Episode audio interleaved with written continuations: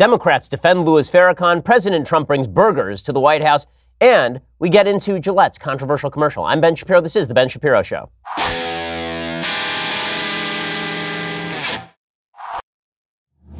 Well, happy birthday to me, and I'm spending it here with you. So, congratulations to me, I guess. But you know what? It's going to be awesome because we're going to be here together. We'll suffer through my show together. It'll be great. And by the end, you'll be enlightened and amused. There might be laughter, there might be tears. So much coming up for you. But we begin today, before I get to the news, with a reminder. If you're going to send me a birthday present, you should use stamps.com.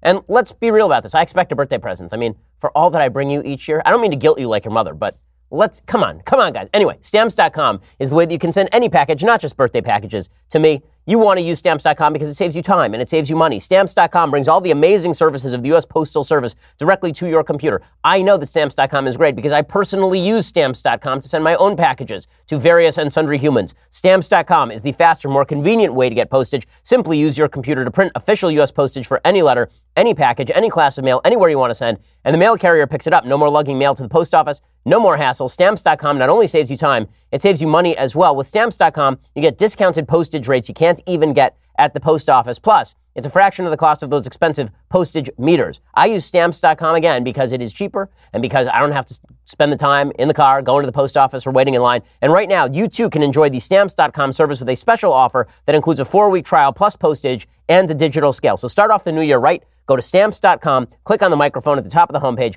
type in promo code Shapiro. That is Stamps.com. Enter promo code Shapiro. Go check it out right now. Stamps.com, promo code Shapiro. You can use that promo code when you click on the microphone at the top of the homepage, and you get that special offer, four week trial plus postage and a digital scale. A lot of goodies when you go to stamps.com and use that promo code Shapiro. All right, so the big news of the day yesterday is that the President of the United States loves hamberders, not hamburgers, hamberders. Here's what happened it's the middle of a government shutdown. So the President of the United States hosted the Clemson Tigers, the national champion Clemson Tigers, at the White House. In I'm trying to remember the name of this room. I've actually been in this room. I know, name dropping a little bit. I've actually been in this room.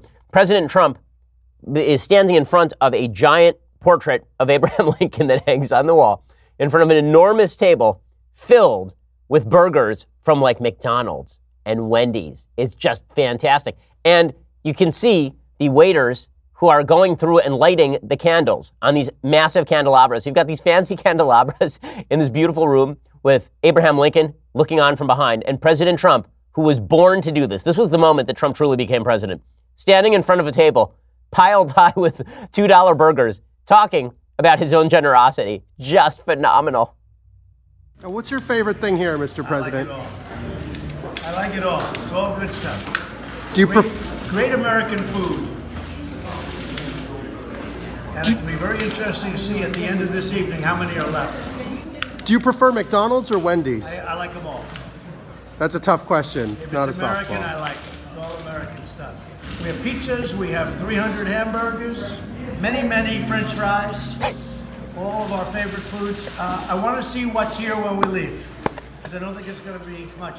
This is the most excited Trump has ever been about being president. Like he is so pumped up about this. I don't know how many French fries, but I'm going to count them later. I'm counting them before and after to see how many French fries precisely we're eating. So he tweeted out this morning one of the all-time great Donald Trump tweets. Great being with the national champion Clemson Tigers last night at the White House. Because of the shutdown, I served them massive amounts of fast food. I paid over 1,000 hamberders, etc. Within one hour, it was all gone. Great guys and big eaters. He's like your grandmother. You go over, she's like, eat some more food. Eat it. Eat all the food. He's very excited because the Clemson Tigers, who are a bunch of 300 pound offensive linemen, ate a bunch of burgers. Pretty spectacular stuff. And I also love that he's bra- notice how in clip one he said he bought 300 hamberders. By the time he tweets it out this morning, the hamburgers have reproduced. They're now 1,000 hamberders, and they're not hamburgers; they are hamburgers, which only makes sense if you're the Swedish chef. Like, oh, it's the hamberders. So President Trump, uh, that is solid stuff. Somebody, th- there's so many great tweets about. There, there's a great picture of President Trump posing in front of that Abraham Lincoln portrait, in front of behind this giant table of burgers. There's so many great, there's so many fantastic takes on this on Twitter today. Uh, a couple of my personal favorites. Somebody tweeted out, "This looks, like, it's like Willy Wonka at the chocolate factory, except it's the president at the White House with burgers." Another one of my favorites. somebody tweeted out today that the that basically the president of the United States standing in front of a table of burgers piled high in front of a picture of Abraham Lincoln is what the alternative front page would look like in a dystopian future. Like if you went back to back to the future too, there's the moment where Marty McFly realizes he's actually not in the normal future, he's in the dystopian future because there's a giant tower of Biff it's kind of like that.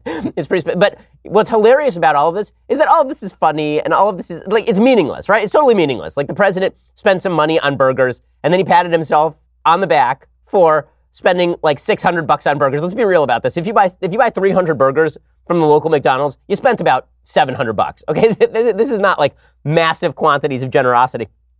And the president patting himself on the back for that is very, very Trump. But What's amazing is how crazy the left went. So there was this meme that went around during the Obama presidency that the right was deeply, deeply upset when Barack Obama put on a tan suit. Well, we mocked the tan suit. I don't know if you remember this, but Barack Obama, in, in the middle of his presidency, he put on a suit that was very ugly. It was like an Easter suit. It was like a tan Easter suit. And people were mocking him for it, but mostly just kind of ribbing him. People on the left were genuinely upset that, that Donald Trump served hamburgers at the White House from fast food joints. Like, they were very offended by this. He should have served foie gras that's what he should have paid for, for the Clemson Tigers. So the Washington Post fact checked the President of the United States on his statement about burgers. I kid you not. There's a full on fact check from the Washington Post done by Philip Bump. President Trump's extravagant $3,000 300 sandwich celebration of Clemson University.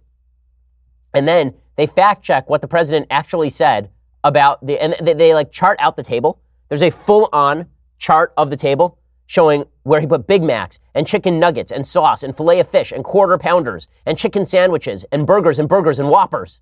I, I kid you not, this is all in the Washington Post. And then they figured out the estimate of how many fries were actually on the table. They figured an estimate of 200 large fries.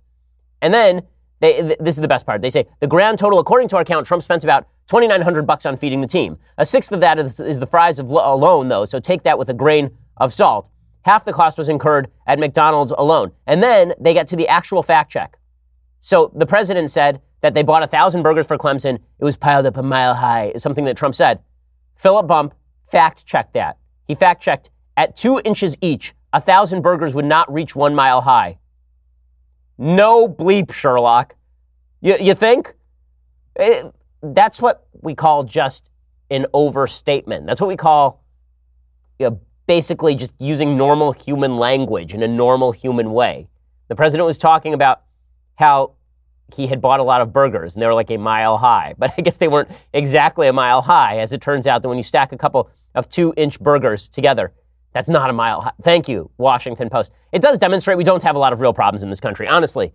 If, if, if you are focused in on the president's inaccuracy with regard to how tall are the burgers that he bought at the White House stacked up together, then the media may be missing the main message. The Washington Post also ran a long piece today on their front page about how everybody was very upset that Trump turned the White House into a White Castle. This is by Allyson Chiu. When the Clemson football players entered the White House's opulent state dining room during their visit with President Trump on Monday, they were greeted by a sight many had likely never laid eyes on before. In the center of the historic room that has hosted royalty, foreign dignitaries, and celebrities, a long mahogany table gleamed under the glow of an enormous golden chandelier. A pair of ornate candelabras holding tapered white candles sat on the table amid numerous silver serving platters piled high with what Trump described as great American food.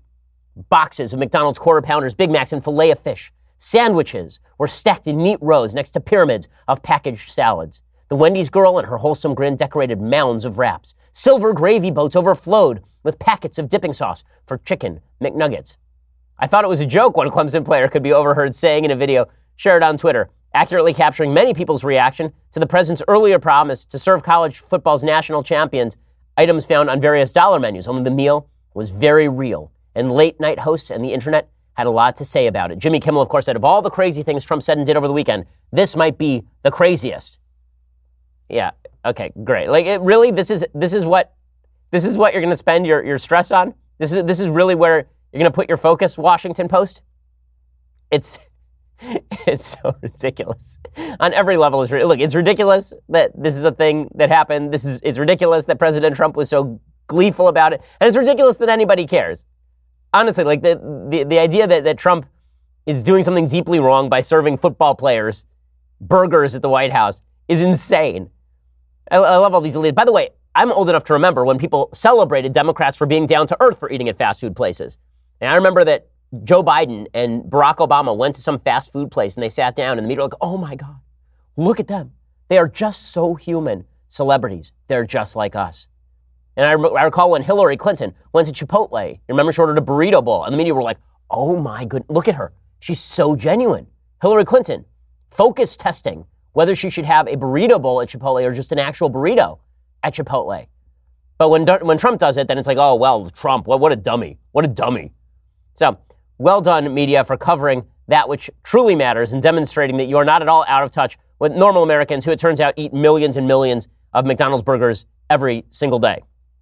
All right. Meanwhile, controversy continues to dog the Republican Party surrounding Steve King. So, Steve King, as you recall, is a Republican congressman from Iowa. He has said a lot of things in the past that were interpretable one of two ways in a way that made him look like a racist and in a way that did not make him look like a racist. And then he said something over the weekend, uh, late last week, that was just outright racist, in which he questioned why it was that people were upset with the terms white supremacist and white nationalist. And this drew the fire of top Republicans from the Senate and from the House as well. Mitch McConnell, the Senate Majority Leader, he slammed Steve King. He said that his comments were unworthy of his elected position. Significant statement, though, coming tonight from the leader over here in the Senate, Mitch McConnell. He stopped just short of calling for him to resign. He says in a statement, in part, quote, Rep. King's statements are unwelcome and unworthy of his elected position. If he doesn't understand why white supremacy is offensive, he should find another line of work. Okay, and then Mitt Romney, the senator from Utah, came out and he said something very similar. He said that Steve King should probably resign. I think uh, there's a room for Steve King's comments uh, in polite company or in the Republican Party or, for that matter, in Congress. Um, I think he ought to step aside, uh, and I think Congress ought to make it very clear he has no place there. Okay, and uh, we'll get to Senator Tim Scott in just one second. First, I need to tell you about a way that you can learn to invest. I'm talking, of course, about Robinhood. It's an investing app that lets you buy and sell stocks ETFs, options, and cryptos, all commission and free. They strive to make financial services work for everyone, not just the wealthy. It's a non intimidating way for stock market newcomers to invest for the first time with true confidence. So there are a bunch of folks around the office who have been using Robinhood, and they've shown me how the app works. It is clear, it is easy. You can make a trade with just a couple of taps on your smartphone. Plus, it gives you all sorts of great data sets, information, charts, all the stuff that you need. They have a brokerage, there's no actual commission fee. So when you trade stocks, you get to keep all of your profits. This is one of the problems with other trading apps. Also, as I say, very easy to understand charts, market data. Robinhood web, Robinhood's web platform also lets you view stock collections, like 100 most popular sectors like entertainment and social media, curated categories. You're learning by doing. So if you're interested in getting involved in the stock market and you want to get used to trading, you want to see how it works, go check it out at Robinhood. Robinhood right now is giving listeners a free stock like Apple, Ford, or Sprint to help build your portfolio. Sign up at shapiro.robinhood.com. That is shapiro.robinhood.com Go check it out right now. Shapiro.robinhood.com. It is the clearest app for trading there is. Shapiro.robinhood.com. Okay, so Tim Scott, senator from South Carolina, the sole Republican black senator, he was on Fox News yesterday talking about Steve King's comments, and here was his take. Steve King's comments are uh, antithetical to what is, in fact, the American dream. Uh, the durability of the American dream is the strength of the American spirit. And what he did was he struck against the American spe- spirit. Mm. So he weakened the spirit. And when that happens, our nation is less competitive globally. Okay, so Tim Scott is not wrong about any of this. The point that I'm making is that Steve King says something really bad, and all of his committee assignments were removed. So there are now three Republican Congress people who have no committee assignments. Two of them are under indictment, the other one is Steve King. So the Republican caucus punishing Steve King in a very real way. He's being primaried. He probably will lose that primary as he should. A lot of us have already maxed out for his primary opponent based on the comments that he made. But according to the left, this is never enough because the truth is that everyone in the Republican caucus is like Steve King. Why? Because Steve King agrees with a lot of the Republican caucus on certain legislative priorities. So, in other words, if somebody agrees with you on legislative priorities, but they also happen to believe some really terrible things, then this means that you also believe those really terrible things, even if you disassociate from that person's terrible belief and that person. As an example, there's a guy named Adam Serwer over at The Atlantic. He writes an incredibly intellectually dishonest piece today talking about President Trump and saying that President Trump is just like Steve King. I'm going to get to that in just one second. So here's what he says. He says, the most devastating consequences of the Trump presidency have been policy decisions. his attempts to expel undocumented immigrants who pose no threat to public safety and their American family members, his elevation of an ostentatious partisan to the Supreme Court, his implementation of a policy of child abuse as a deterrent to illegal immigration, his abandonment of Puerto Rico after Hurricane Maria, his Justice Department's green lighting of police abuses, his attempts to weaken the political power of minorities targeted by his policies, and other acts of state violence and disapproval against religious and ethnic minorities, too numerous to name. All of them follow the underlying logic of Trump's response to Charlottesville that extremism in pursuit of white power is no vice and defending the rights of those who threaten that power is no virtue. So, in other words, if there is a person in your caucus who declares that they have no problem with white supremacy, this means your entire agenda is clearly driven by white supremacy. And I love that Serwer just links together Trump's immigration policy and the appointment of Brett Kavanaugh to the Supreme Court. What does the appointment of Brett Kavanaugh to the Supreme Court have anything to do with white supremacy or white nationalism. Nothing. And then you wonder why folks on the right grant the benefit of the doubt to people on the right when it comes to statements they make that can be interpreted one of two ways. It's because people on the left spend all day, every day, calling everything remotely conservative racist. If you keep doing that over and over and over, it's going to lead normal conservatives to immediately, in knee jerk fashion, defend things that are vaguely worded, saying, okay, well, you guys are just interpreting that in the wrong possible way because that's what you do with everything. You do it with everything. You suggest that appointing Brett Kavanaugh to the Supreme Court is racist. You suggest that the Justice Department treating the police departments around the nation without an iron fist, that that is racist too. So if this guy says something vague and you treat it as racist, I'm going to take that with a grain of salt. Now, maybe it turns out the person ends up being a racist. Maybe it turns out that Steve King ends up being a racist. But when you first say things, am I supposed to take it at face value? when you legitimately say everything is racist. But here's the point when new evidence arises, Republicans change their view. When new evidence arises, then Steve King is punished. And the Republican caucus react. You know what has not happened inside the Democratic caucus? Any sort of reaction whatsoever to the open anti Semitism of some of its members. None. It's truly incredible. If folks like Ilhan Omar, who has said that Israel is, is deceiving the world, you have folks like Rashida Tlaib, who, as I mentioned yesterday, invited an actual terrorist supporter to her swearing in. And this guy actually supports Hezbollah openly. You've got Alexandria Ocasio Cortez, who meets and dances with anti Semite Al Sharpton, a guy who helped incite riots in Crown Heights against Jews, who once called Jews diamond merchants and white interlopers and ranted, if the Jews want to get it on, tell them to pin their yarmulkes back and come over to my house. Sharpton is still a, a member in respect in the Democratic caucus. There are 21 different members of the Democratic caucus who have met with and taken pictures of Louis Farrakhan.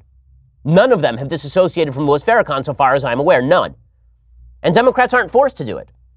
It's really amazing. Know, there are a few journalists, Jake Tapper at CNN has asked Democrats about this before, but Democrats have never actually attempted to cleanse anti Semitism from their ranks. Why? Because Jews are not part of the intersectional mission.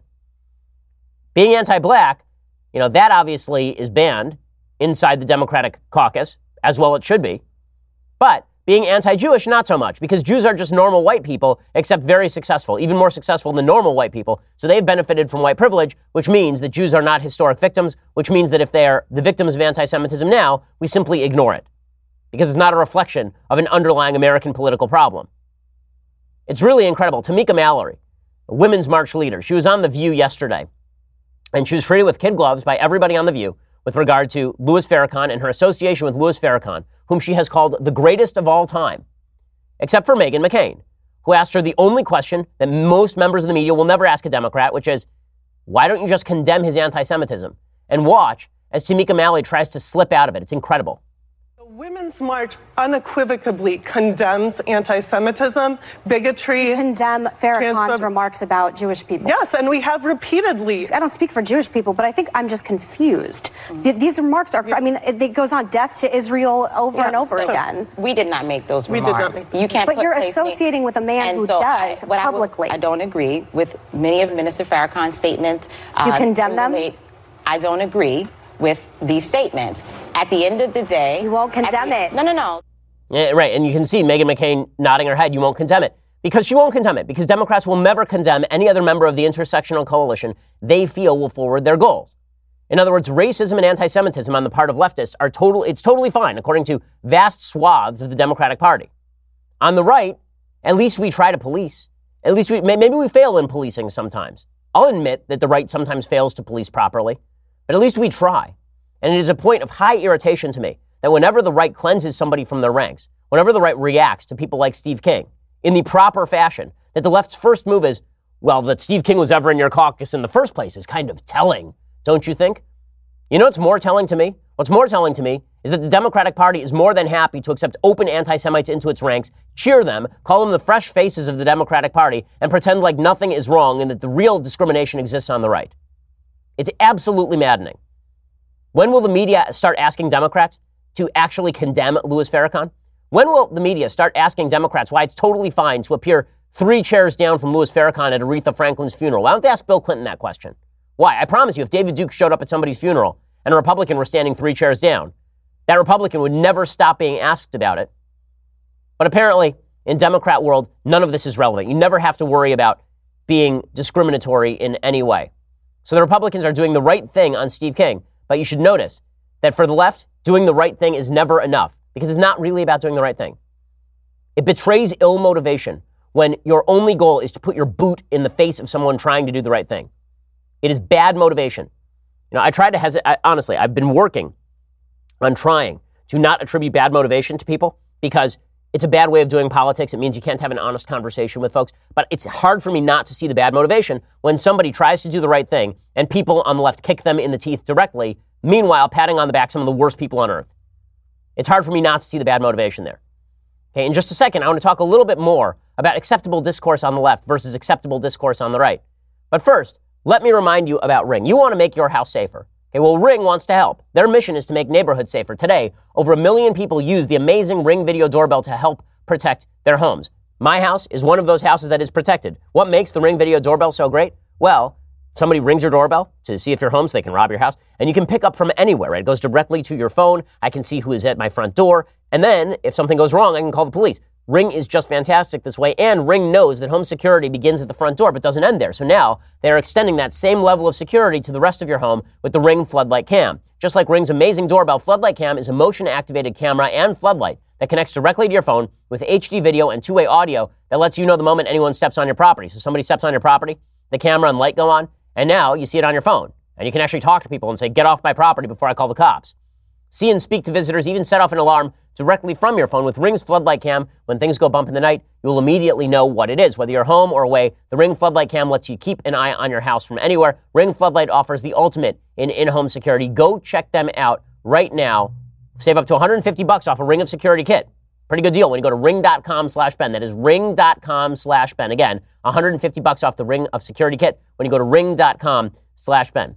Okay, so speaking of discourse that's totally allowed on the part of the left, but not on the part of the right, we need to talk about Stacey Abrams. So Stacey Abrams, who is the gubernatorial candidate in Georgia, who lost a very narrow election that should have been a blowout, she said a lot of very extreme things during her campaign. She implied after her campaign that she had the election stolen from her, which is not true.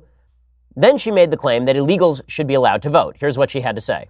What is your view about some municipalities like San Francisco who have decided that it's okay for some non citizens to vote in local elections? I'm not arguing for it or against it, but I will say, having been deputy city attorney, uh, there's a very the, the granularity of what cities decide is so specific as to I think allow for people to be participants in the process without it somehow undermining our larger democratic ethic that says that you should be a citizen to be a part of the conversation. So, not, in some cases, you would be supportive of non-citizens voting. I, I wouldn't be. I wouldn't oppose it.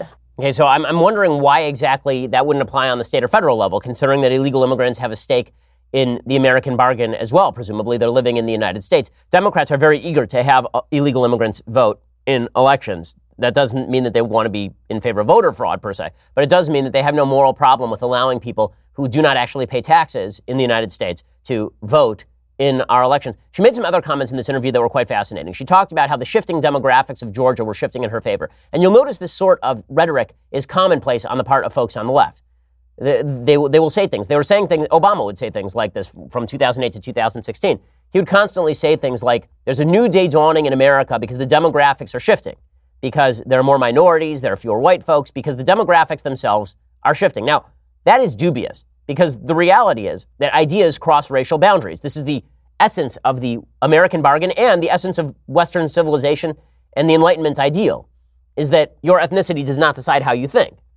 And so you can have 45% of Hispanics in the state of Texas voting for Greg Abbott for governor of Texas.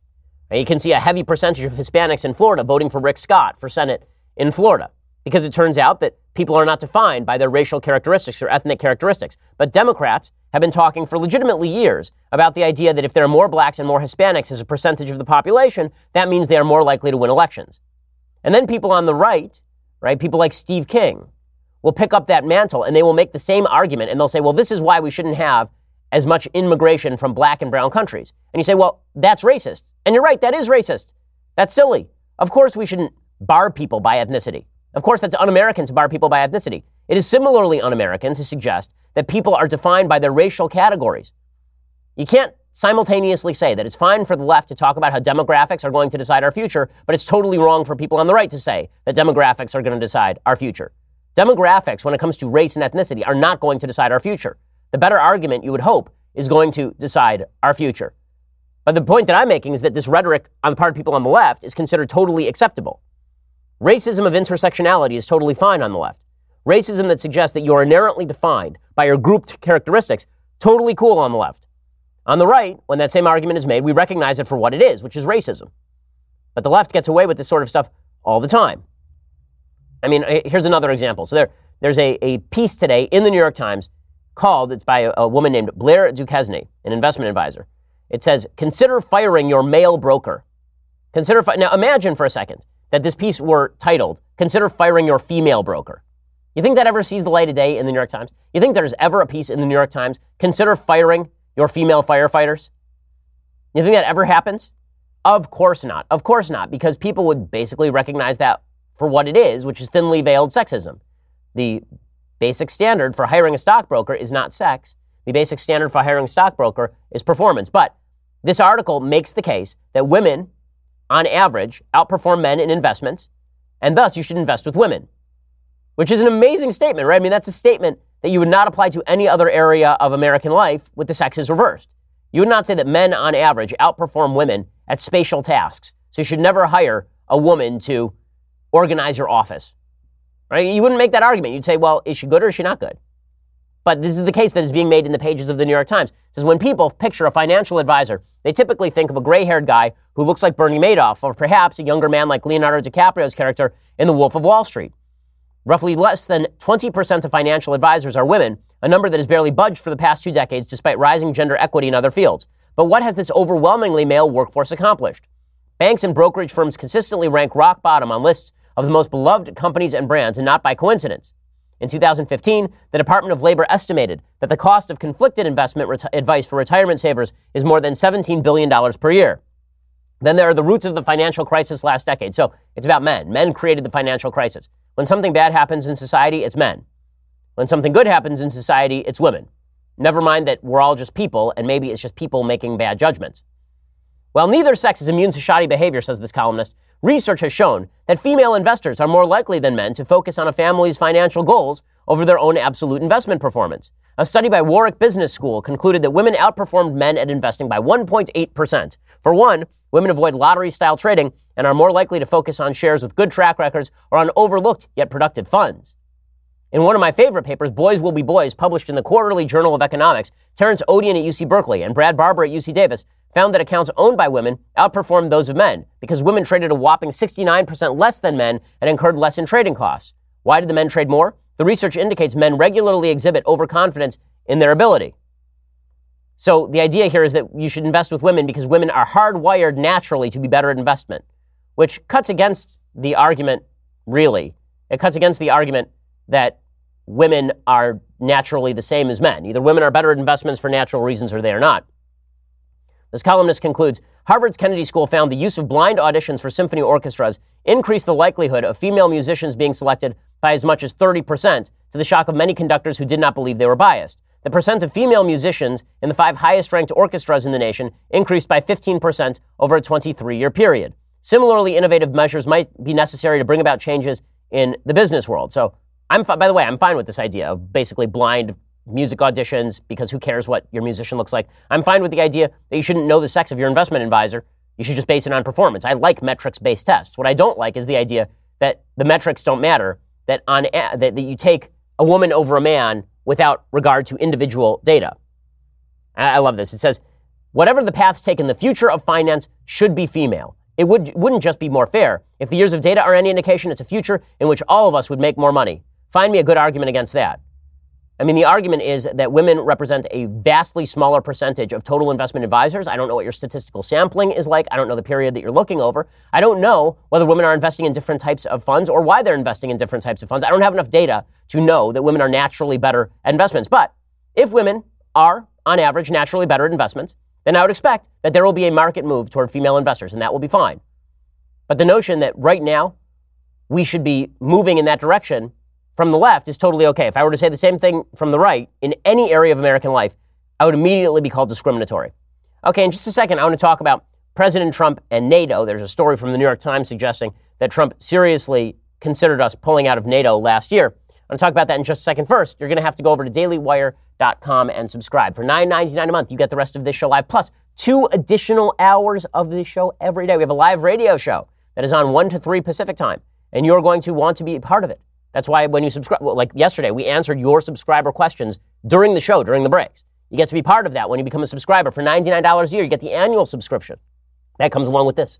The very greatest in beverage vessels, the leftist tears hot or cold tumbler. Go check it out right now. And I want to remind you, this Friday, the Ben Shapiro Show will be live at the March for Life in D.C. at 10 a.m. Eastern. I'll be live streaming at the National Mall on 12th Street. So if you're planning to go to the march, Come on out, see me in person. This Friday show will be entirely about pro life topics. It's the first time I've ever done a themed podcast, so I'm really pumped up about it. You're going to want to be there. It's going to be great. Go check us out if you happen to be in Washington, D.C., particularly at the March for Life. And frankly, everybody should go to the March for Life. I'm really excited to be going myself this year and speaking there. Again, go check that out this Friday. We are the largest, fastest growing conservative podcast in the nation.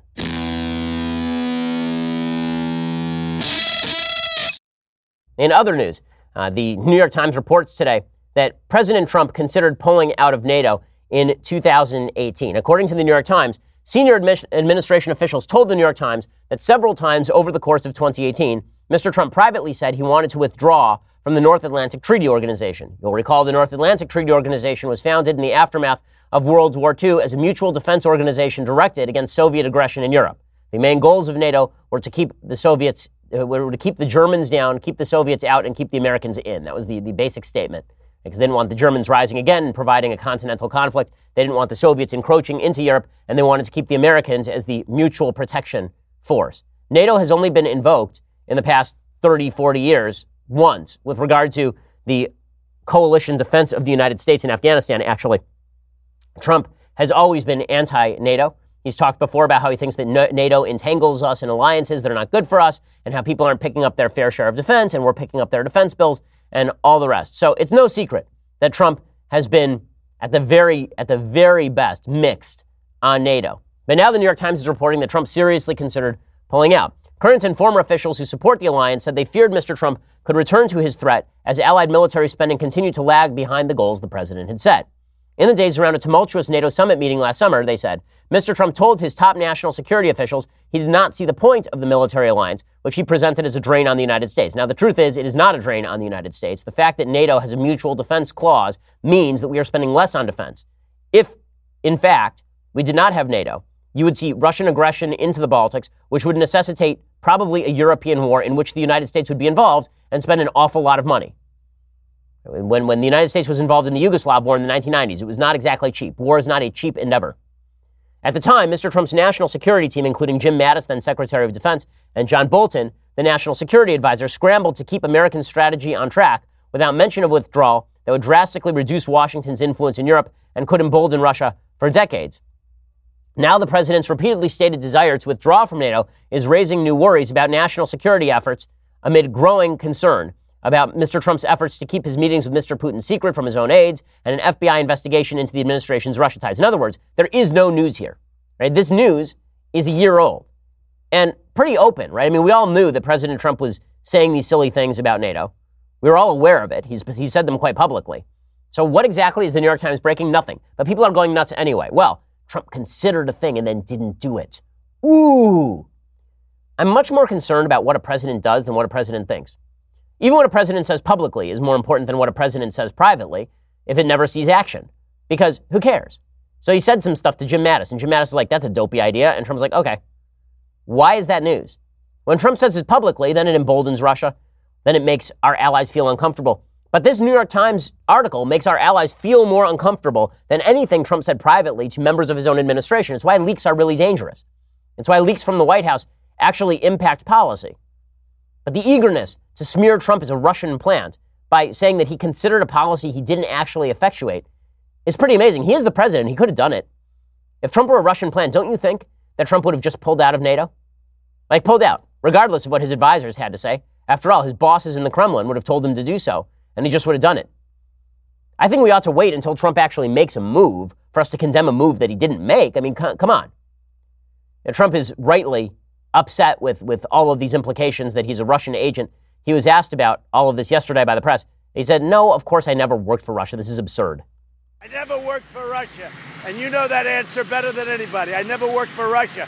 Not only did I never work for Russia, I think it's a disgrace that you even asked that question because it's a whole big fat hoax. It's just a hoax.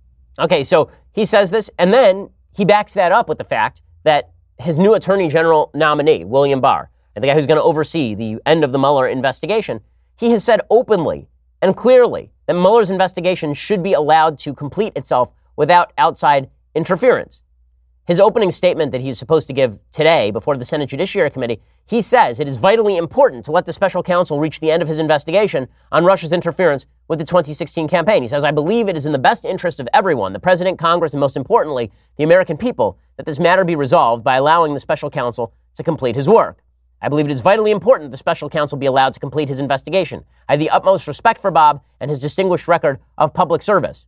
That's the person Trump is nominating for his AG. So where's the evidence of obstruction? Anyone? You got it? You got any shred of it? Because I haven't seen any of it. That's not stopping people from jabbering anyway, because obviously they're going to continue to back a case they don't actually have evidence for. Okay. Meanwhile, the, the judiciary has gone off its rocker in its attempts to stop Trump They've left behind the Constitution and basic legal interpretation long ago. There are a couple of judicial rulings that have come down in the last 48 hours that are just nuts. One of them upholds the Obamacare mandate on contraceptives. So the Obama administration, you'll recall, took a vague piece of legislation, Obamacare, and then they passed down a regulation in which they claimed that it was, the, it was incumbent on every business in the United States, including religiously owned businesses and religious institutions, to bro- provide for health care coverage that included abortion and contraceptives. And in Hobby Lobby, the Supreme Court struck that down for closely held corporations. Well, the Trump administration came in and they rewrote the regulation. They said, okay, well, not just closely held corporations, also anybody who's religious who doesn't want to violate their own religious scruples doesn't have to provide contraceptive coverage. A judge struck that down on the basis of nothing on the basis of nothing because the judge just happened to like Obamacare. And now we have another such ruling that broke this morning. According to the Washington Post, a federal judge has ruled against the Trump administration's addition of a citizenship question in the 2020 census. Okay, the president does have essentially plenary power over the census. Okay, the census is one of the powers of the executive branch, and there is nothing illegal about asking people their citizenship status. In the, I mean, wouldn't that be good data? Why is it that so many people on the left don't even want to know how many illegal immigrants are in the country? Could it be the number is far larger than we have been led to believe by folks in the media and on the left? According to the Washington Post, in the first major ruling on the controversial question, U.S. District Court Judge Furman of New York Southern District Court ordered the administration to stop its plans to add the question to the survey without curing the legal defects identified in his opinion. This ruling is a forceful rebuke of the Trump administration's attempt to weaponize the census for an attack on immigrant communities. I don't understand how it's weaponizing the census to ask people their immigration status. It's not like the federal government is going to have an ICE agent next to the census worker. It's not like the census worker asks somebody, Are you an illegal immigrant? And the person goes, Yeah.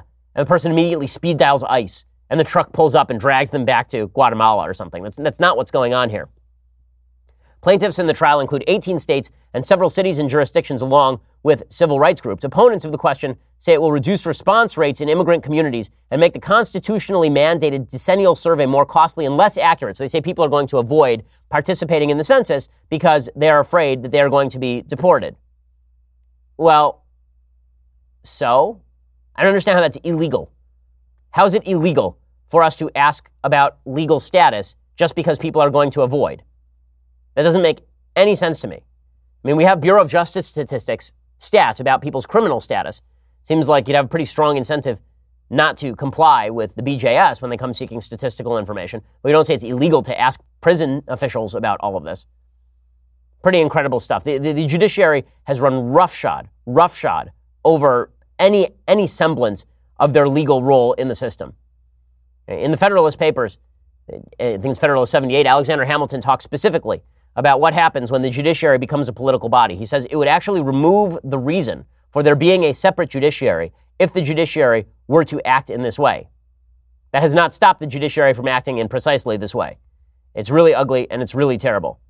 Meanwhile, speaking of illegal activity, there's a lot of talk over the last 48 hours about the possibility of TSA officials striking. In the New York Times, author Barbara Ehrenreich and former labor official Gary Stevenson actually called on the employees of the Transportation Security Administration to strike. That's illegal, okay? If you are a, if you are a public service worker in the process of protecting taxpayers, you do not have the legal right to strike. You work for the government, you work for the taxpayer, you don't work for the employer, like a private employer.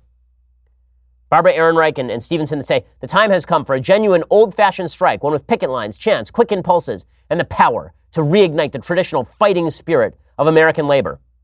First of all, if that happens, then Trump should fire everybody and hire scabs. Second of all, federal law is not vague on this in any sense. Jim Geraghty points this out. He says, an individual may not accept or hold the position in the government of the United States or the government of the District of Columbia if he participates in a strike or asserts the right to strike against the government of the United States or is a member of an organization of employees of the government of the United States or of individuals employed by the government of the District of Columbia that he knows asserts the right to strike against the government of the United States. You're not even allowed to be a member of a group that says that they might strike. Federal employees take an oath declaring, I am not participating in any strike against the government of the United States. That's not stopping folks on the left from calling on the TSA to strike simply to increase the pain that travelers feel so that presumably they will be more angry at President Trump. This is the latest public union strike that we have seen, or proposed public union strike. There's one going on in Los Angeles right now where tens of thousands of teachers have walked off the job in violation of law. This is why public sector unions are a disaster area. You should not be allowed to unionize against the federal government. You should not. Your pay is set by legislation. Your pay is not set by negotiation between you and a school board you elect. It's a corrupt bargain in the first place. And the fact that so many folks on the left are eager about public sector unions demonstrates that they see the government as a giant piggy bank. They see the government as a giant grab bag of cash that they can stick their hand into at any available moment. And then they can use that money to reelect the same people who are going to be negotiating with them. They want to use government employment as an interest group. So if they're going to use government employment as an interest group, if it's now an interest group, if working for the government is all about increasing the size of the government, then why exactly should Republicans go along with anything to end the government shutdown? If it turns out that employment in the government is first and foremost just a way of paying off Democratic political constituencies, what's the political interest Republicans have in ending the shutdown? Presumably very little. Maybe Democrats forget about that when they're in the middle of a shutdown negotiation. These shutdowns will end. They will end. But striking in the middle of a shutdown so that you can presumably make travelers feel the pain, not only is it illegal, it's bad policy. And it shows why we should create a right to work situation inside the federal government, not just on the state level. Alrighty, it's time for some things I like and then some things that I hate. So, things that I like today. There's been a lot of talk on the right and the left about IQ and intelligence. And I am not averse to discussing the IQ measures. I'm not averse to discussing you know, what it means, how somebody scores on IQ. I think that it's a, an important data point in deciding whether a disparity is discriminatory, meaning that if somebody says that one particular person has been discriminated against on the basis of race, for example, and it turns out that, that person of any race has a lower IQ than a person of another race, well, by an objective metric, it's not discrimination on the basis of race anymore, it's discrimination on the basis of IQ. With that said, there's a lot of faith placed in IQ tests that seems unjustified. Now, the IQ test is a rough metric for a certain number of variables. And the IQ test will tell you how well you concentrate, it sometimes tells you how well you can compute statistics quickly, how quickly you grasp concepts, but it doesn't necessarily say how deeply you grasp concepts. It's good at determining who, uh, on a very broad level, who is less intelligent and who is more intelligent, but it doesn't correlate all that highly with what they call greatness, meaning life success. IQ doesn't necessarily correlate all that highly with earnings power. In other words, for every IQ point that you gain, that doesn't mean that your earnings power goes up. It doesn't mean that if you have a 165, you will, by necessity, be earning more than a guy with a 120. There's a good book called Ungifted Intelligence Redefined by Scott Barry Kaufman called The Truth About Talent, Practice, Creativity, and the Many Paths to Greatness. It's important to remember all of this because in a time when people are sort of suggesting that America is breaking down along IQ lines, that America is breaking down where the people with high IQs are going to do great and the people with low IQs are basically screwed, this book makes the case that that's not really true, that there are a bunch of different skill sets that are involved in human interactions. And boiling that down to a simple number and then suggesting that that simple number decides everything is an overstatement of the power of IQ. So IQ is a useful metric. It can be a, an effective metric in particular areas, but it is not the totality of human intelligence or skill or talent. Mean, how many musicians have made an enormous amount of money despite being dum dums? And it's, it's a very different skill set being a scientist than being a performer, for example. It's a very different skill set being a teacher than being a researcher. And not all of these categories are, are easily covered by a simple IQ test. And that's coming from somebody who is generally warm toward IQ tests. Okay, uh, time for a couple of things that I hate. Okay, so the most important thing that I hate today Gillette put out an ad. Okay, this is a really, really stupid ad.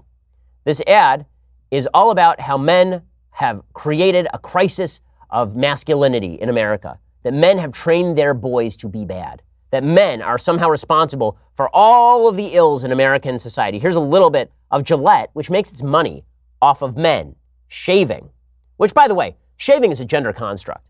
Okay, shaving is, is that, that's something that society has placed on you. So if we really want to get rid of the gender construct, we should put Gillette out of business. Nobody should shave. Men, women, nobody. Just let your natural body hair grow free, Gillette.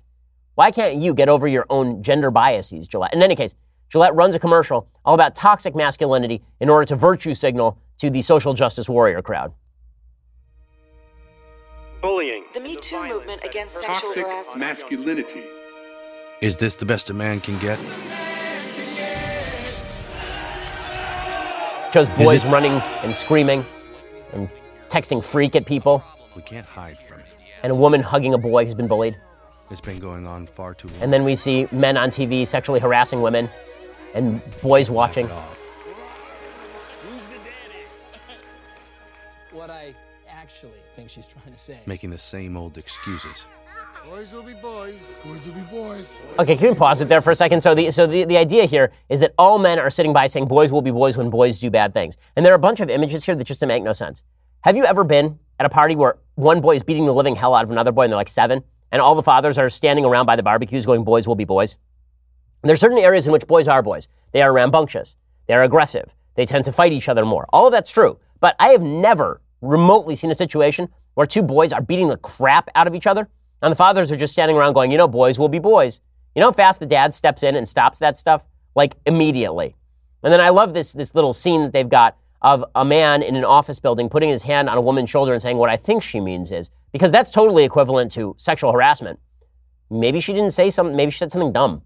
I mean, like, we didn't, we didn't see the rest of that conversation. So the assumption is that men are constantly telling women to pipe down because they have to mansplain.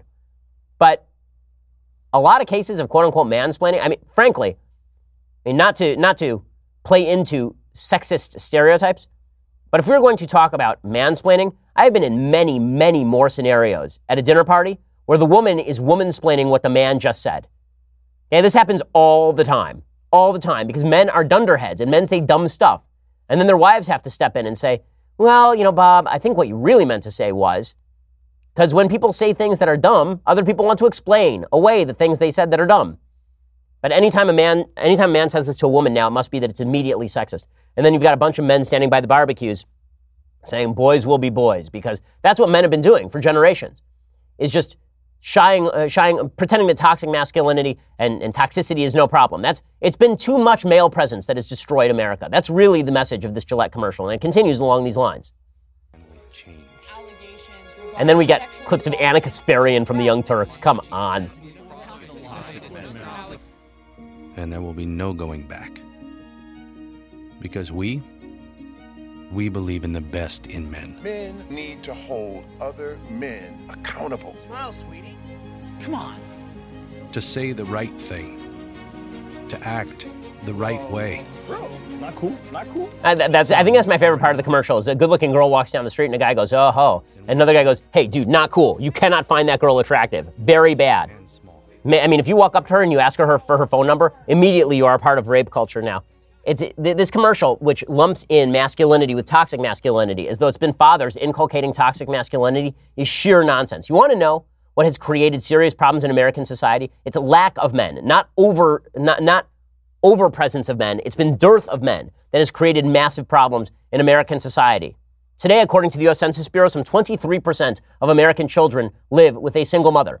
That percentage has tripled since 1960. As of 2012, 55% of black kids and 31% of Hispanic kids live with one parent, predominantly the mother. And are they getting a male presence at school? No. It turns out 76% of teachers are female. 80% of social workers are female. At the same time, toxic masculinity has risen. So maybe it's that in the absence of a strong male presence providing guidance to young men, what you end up with is toxic masculinity. Because it turns out that if you're getting your male influence from other teenagers, teenagers are stupid and more aggressive and they make worse decisions. So it's not that there have been too many fathers inculcating bad ideas in their kids. It's that there have been too few fathers around to teach their sons responsibility and decency. That's the major problem in American society, not too much masculinity. This is why it's so ugly when folks on the left merge masculinity and toxic masculinity, when they suggest that, you know, it's, it's really the presence of fathers and, and fathers have to rethink what masculinity means. No, maybe what you need is more fathers who thought along the lines of traditional masculinity, being a gentleman, taking responsibility, providing, containing your emotions to the extent that they don't take control of you. It's really, really dumb.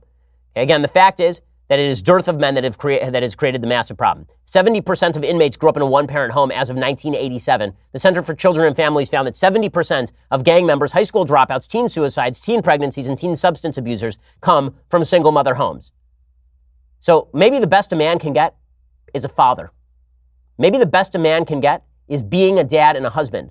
Maybe the best a man can get is not lack of masculinity, it's more masculinity. Because traditionally, masculinity is what stands between innocent people and the wolves. Okay, well, we will be back here tomorrow with all of the latest, and we'll be back here later today. If you subscribe, you get two more hours. So we'll bring you all the latest updates during the day. I'm sure there will be lots of breaking news about hamberders and much else. We'll be back a little bit later. This is The Ben Shapiro Show. The Ben Shapiro Show is produced by Senya Villarreal, executive producer Jeremy Boring, senior producer Jonathan Hay. Our supervising producer is Mathis Glover, and our technical producer is Austin Stevens. Edited by Adam Sayowitz. Audio is mixed by Mike Coromina. Hair and makeup is by Jesua Olvera. Production assistant Nick Sheehan. The Ben Shapiro Show is a Daily Wire production. Copyright Daily Wire 2019. I'm Michael Knowles, host of The Michael Knowles Show. Gillette is shaving away toxic masculinity in a new campaign. We will examine the true causes of toxic masculinity, femininity, and everything in between. President Trump hosts a fast food feast at the White House. Laura Loomer illegally immigrates to Nancy Pelosi's house. And all of the problems with Kamala Harris's 2020 run come to the fore. Check it out at dailywire.com. We'll get to more on this in just one second. First, let's say you were a stormtrooper and you were enjoying a nice meal of roasted Ewok in the Death Star mess hall. Well, all of a sudden you hear the voice of Alec Guinness saying, use the force, Luke. The next thing you know, the entire place is going up in flames around you. And it's at this moment you really wished you had life insurance. Make life insurance part of your financial planning this year. Start shopping right now with Policy Genius. Find the right policy and protect your family. Policy Genius makes it easy to compare life insurance quotes from top companies and find your lowest price. Luckily, Policy Genius helps you compare your options from top companies and their team of licensed experts.